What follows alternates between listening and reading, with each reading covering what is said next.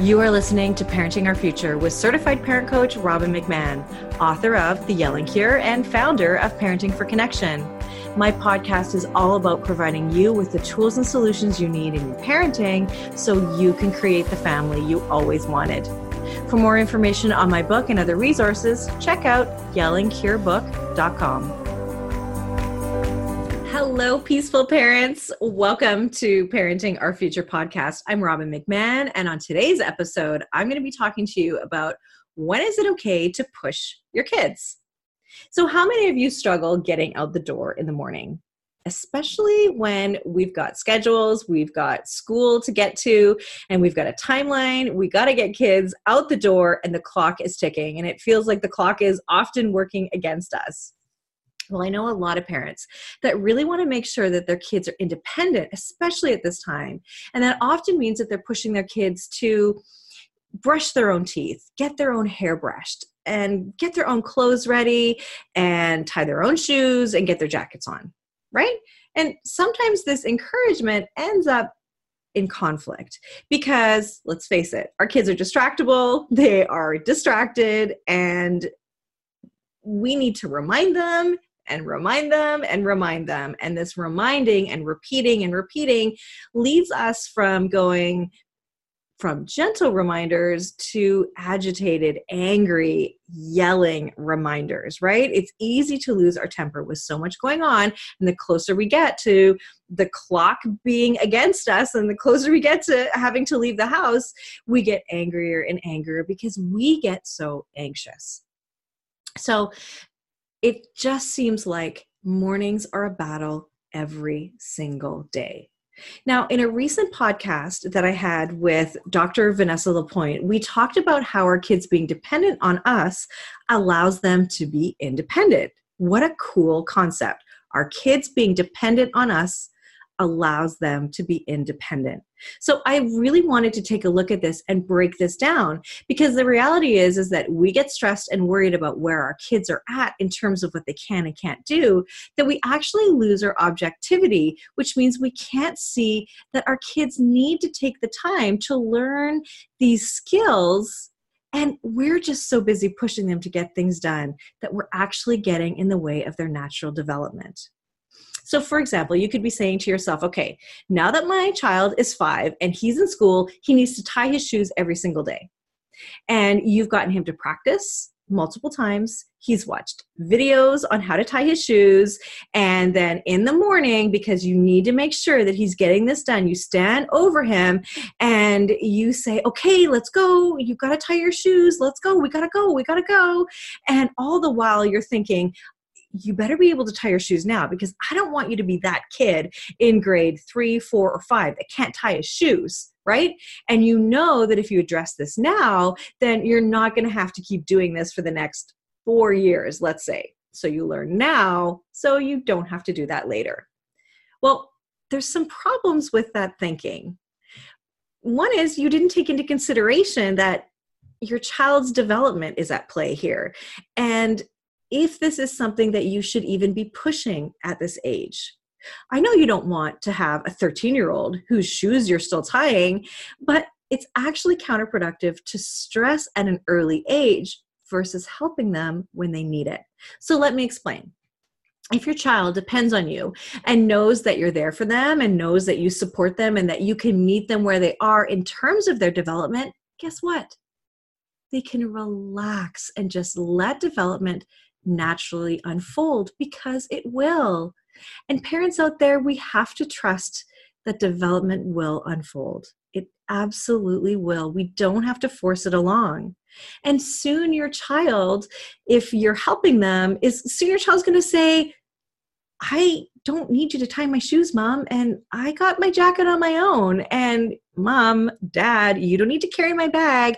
I'm a big girl now, or I'm a big boy now. I've got this. And what we say at that time is we say, yep, sounds good. Here you go. And that will happen at the exact right time it's supposed to for your child. Now, don't think that I don't understand how rushed mornings are. I have crazy mornings too, but leaving kids who are too young to get things done for themselves can make mornings crazier. When I'm working with my clients, I put it this way I always say, look, you got to put the effort in on the front end so you don't have the conflict on the back end. And really, what I'm saying is, is that help your child with what they need where they need it help them along, connect with them, and work with them so you don't have to leave the house yelling and crying.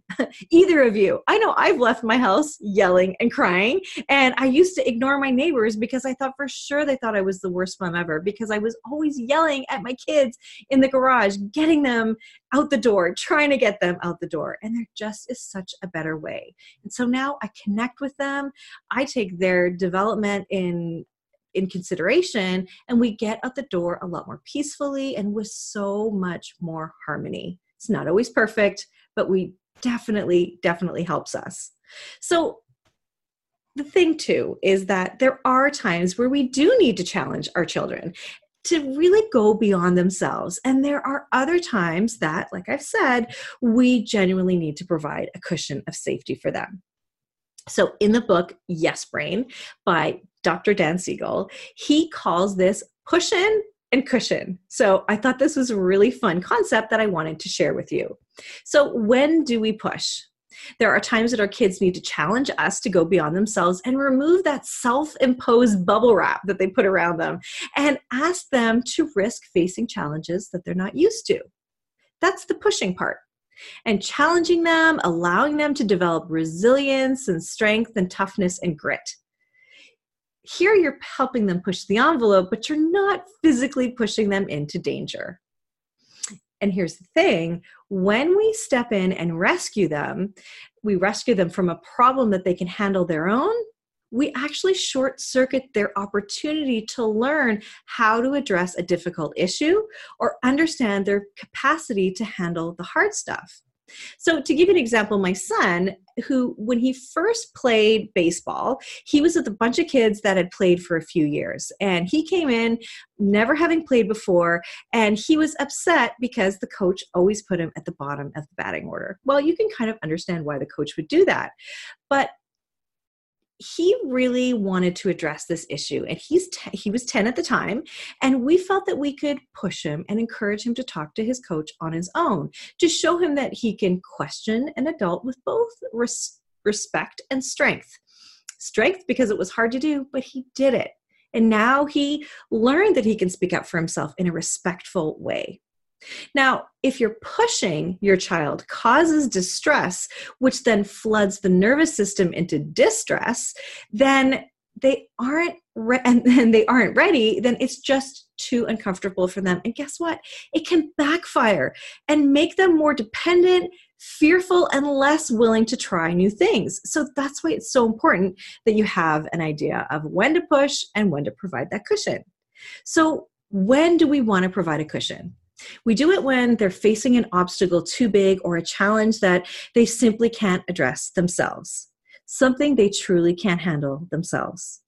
So, another example that I can share with you is when another one of my boys was getting a lot of homework and he was finding it really difficult to handle.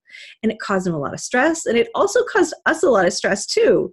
I had to intervene with his teacher and talk about solutions for this homework issue because of the stress that it caused all of us yes, my son could have talked to his teacher on his own, but I needed to be there to validate him and to express how much it was affecting him and also question the teacher to see is this homework necessary? What is he what is the you know, what is the basic of what it is that he needs to do? So here are some things that you can consider when deciding if you should push or or provide that cushion. And these these different uh, considerations are from the aforementioned book, The Yes Brain by Dr. Dan Siegel. So, first ask yourself what is your child's temperament and developmental stage? What may seem like a baby step for your child may feel like jumping off a cliff. So, they might need to take baby steps and offer them a bit more of a cushion. Or maybe your child could withstand a little bit more com- just a little bit more discomfort and might need more pushing. What does your child need right now? Pay attention to how your child responds and what that exposes about their needs in the moment. Attune to their actual internal experience, not what you think they should be feeling. Right? There is no place for should here, not about what they should be feeling. Look at and attune to what they're actually feeling. And are you clear on what the real issue is? That's another consideration. Do you know why your child is resisting facing this obstacle and dealing with this particular challenge? This requires you to talk to your challenge and understand what the real issue is. Then you can help them problem solve, but make sure this isn't about you and your own insecurities. Like, are you pushing them to do something because all the other kids can do it or the other or you think that they're that your child should be able to do it what's going on make sure it's not about you and you're really tuning in to them not the judgment of others you are currently listening to the Parenting Our Future podcast. I'm parent coach Robbin McManne. If you're enjoying this podcast, please share it with someone who you think might also need to hear this message. And please don't forget to subscribe, and I would be grateful if you gave me a five star rating on iTunes. If you'd like to connect with me, all my details are in the show notes. And for a copy of my book, go to yellingcurebook.com. Now back to the show. Another consideration is what messages do you send about risk taking and failure? What we want to be passing along here is a life lesson that sometimes you have to face your fears and be willing to try and fail. So you need to look at yourself and look at is failure ever an option for you? Do you send messages to your kids that doing everything just right or perfectly is the standard in your home and they may not feel the freedom to do things wrong or have a mistake or color outside the lines if you will. Do you ever embrace mistakes? Do you ever embrace them as learning opportunities? You know mistakes are a part of life and they're a shared human experience and that's often how we learn. So think about how you how you handle mistakes and how you handle their mistakes. Now, another consideration is does your child need skills to handle potential or inevitable failure? The goal isn't to protect your child from failure, but to build skills that lead to overcoming adversity. Like something being difficult doesn't mean that there's something wrong with you. What I want you to do in this case is introduce the concept of yet when your child says, I can't do it or I'm not ready, invite them to add the word yet. This promotes an attitude of possibility that offers tremendous power and plants the seed for your child that they will be able to succeed and achieve as long as they're willing to prepare themselves to persist and work towards success. One of the most powerful words that you can add to both your child's vocabulary and your vocabulary is the word yet.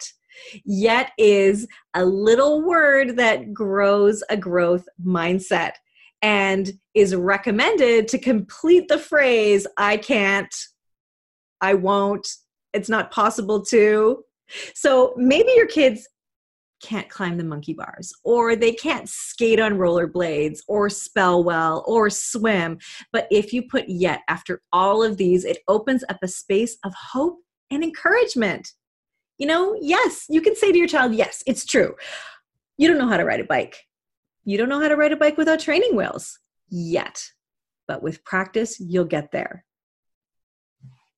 There's actually a really cute YouTube video from Sesame Street called The Power of Yet. So I'm going to put that in the show notes along with those lists of considerations that I just mentioned for whether or not you should push or cushion your child.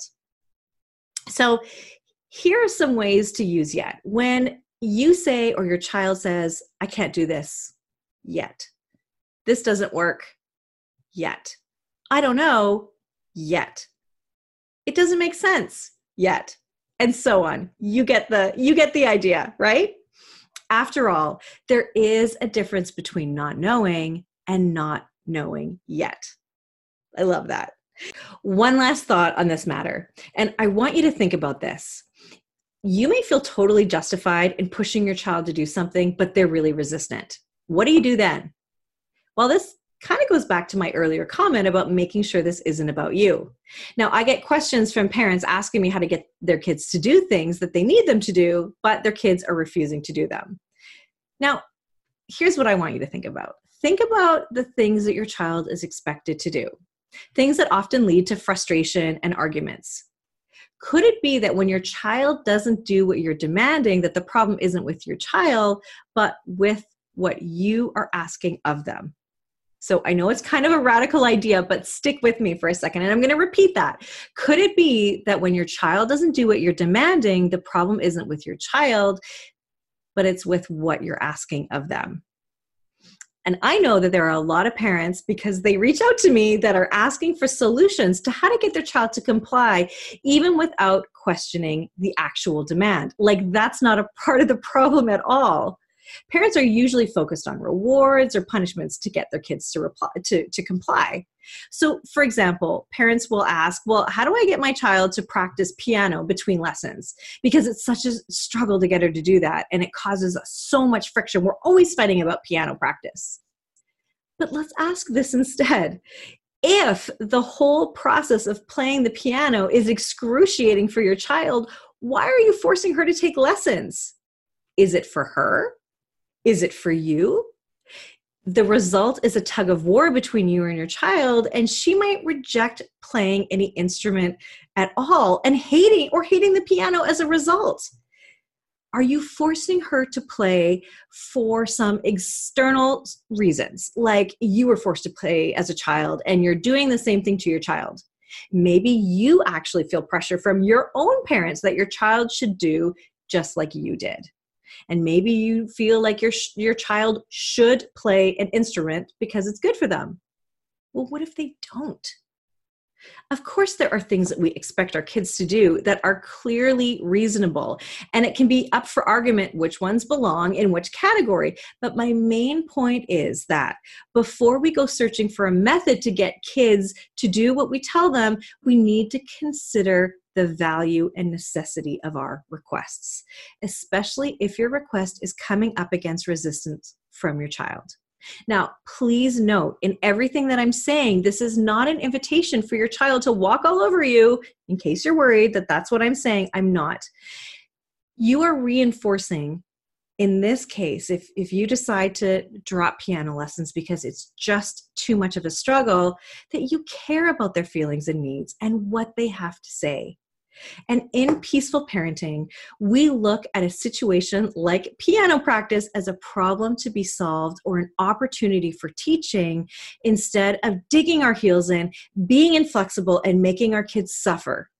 Because that is something that might not even matter in the long run. The the piano playing won't be the issue and your child may never remember how to learn how how to play piano again, but they'll remember the fights, the disconnection, the arguments, the pain that that caused. So please give that a thought because we're all here trying to be more peaceful parents, trying to get more harmony, more connection and more cooperation. I hope you found this episode helpful. Don't forget to check out the show notes for additional resources, and I will see you in the next episode. Bye for now, everyone. Thank you for listening to this edition of my podcast, Parenting Our Future.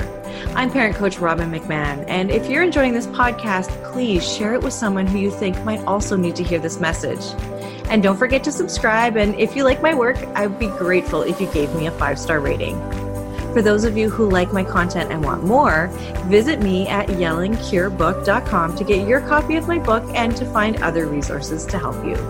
Until next time, I am wishing you and your family peace and connection.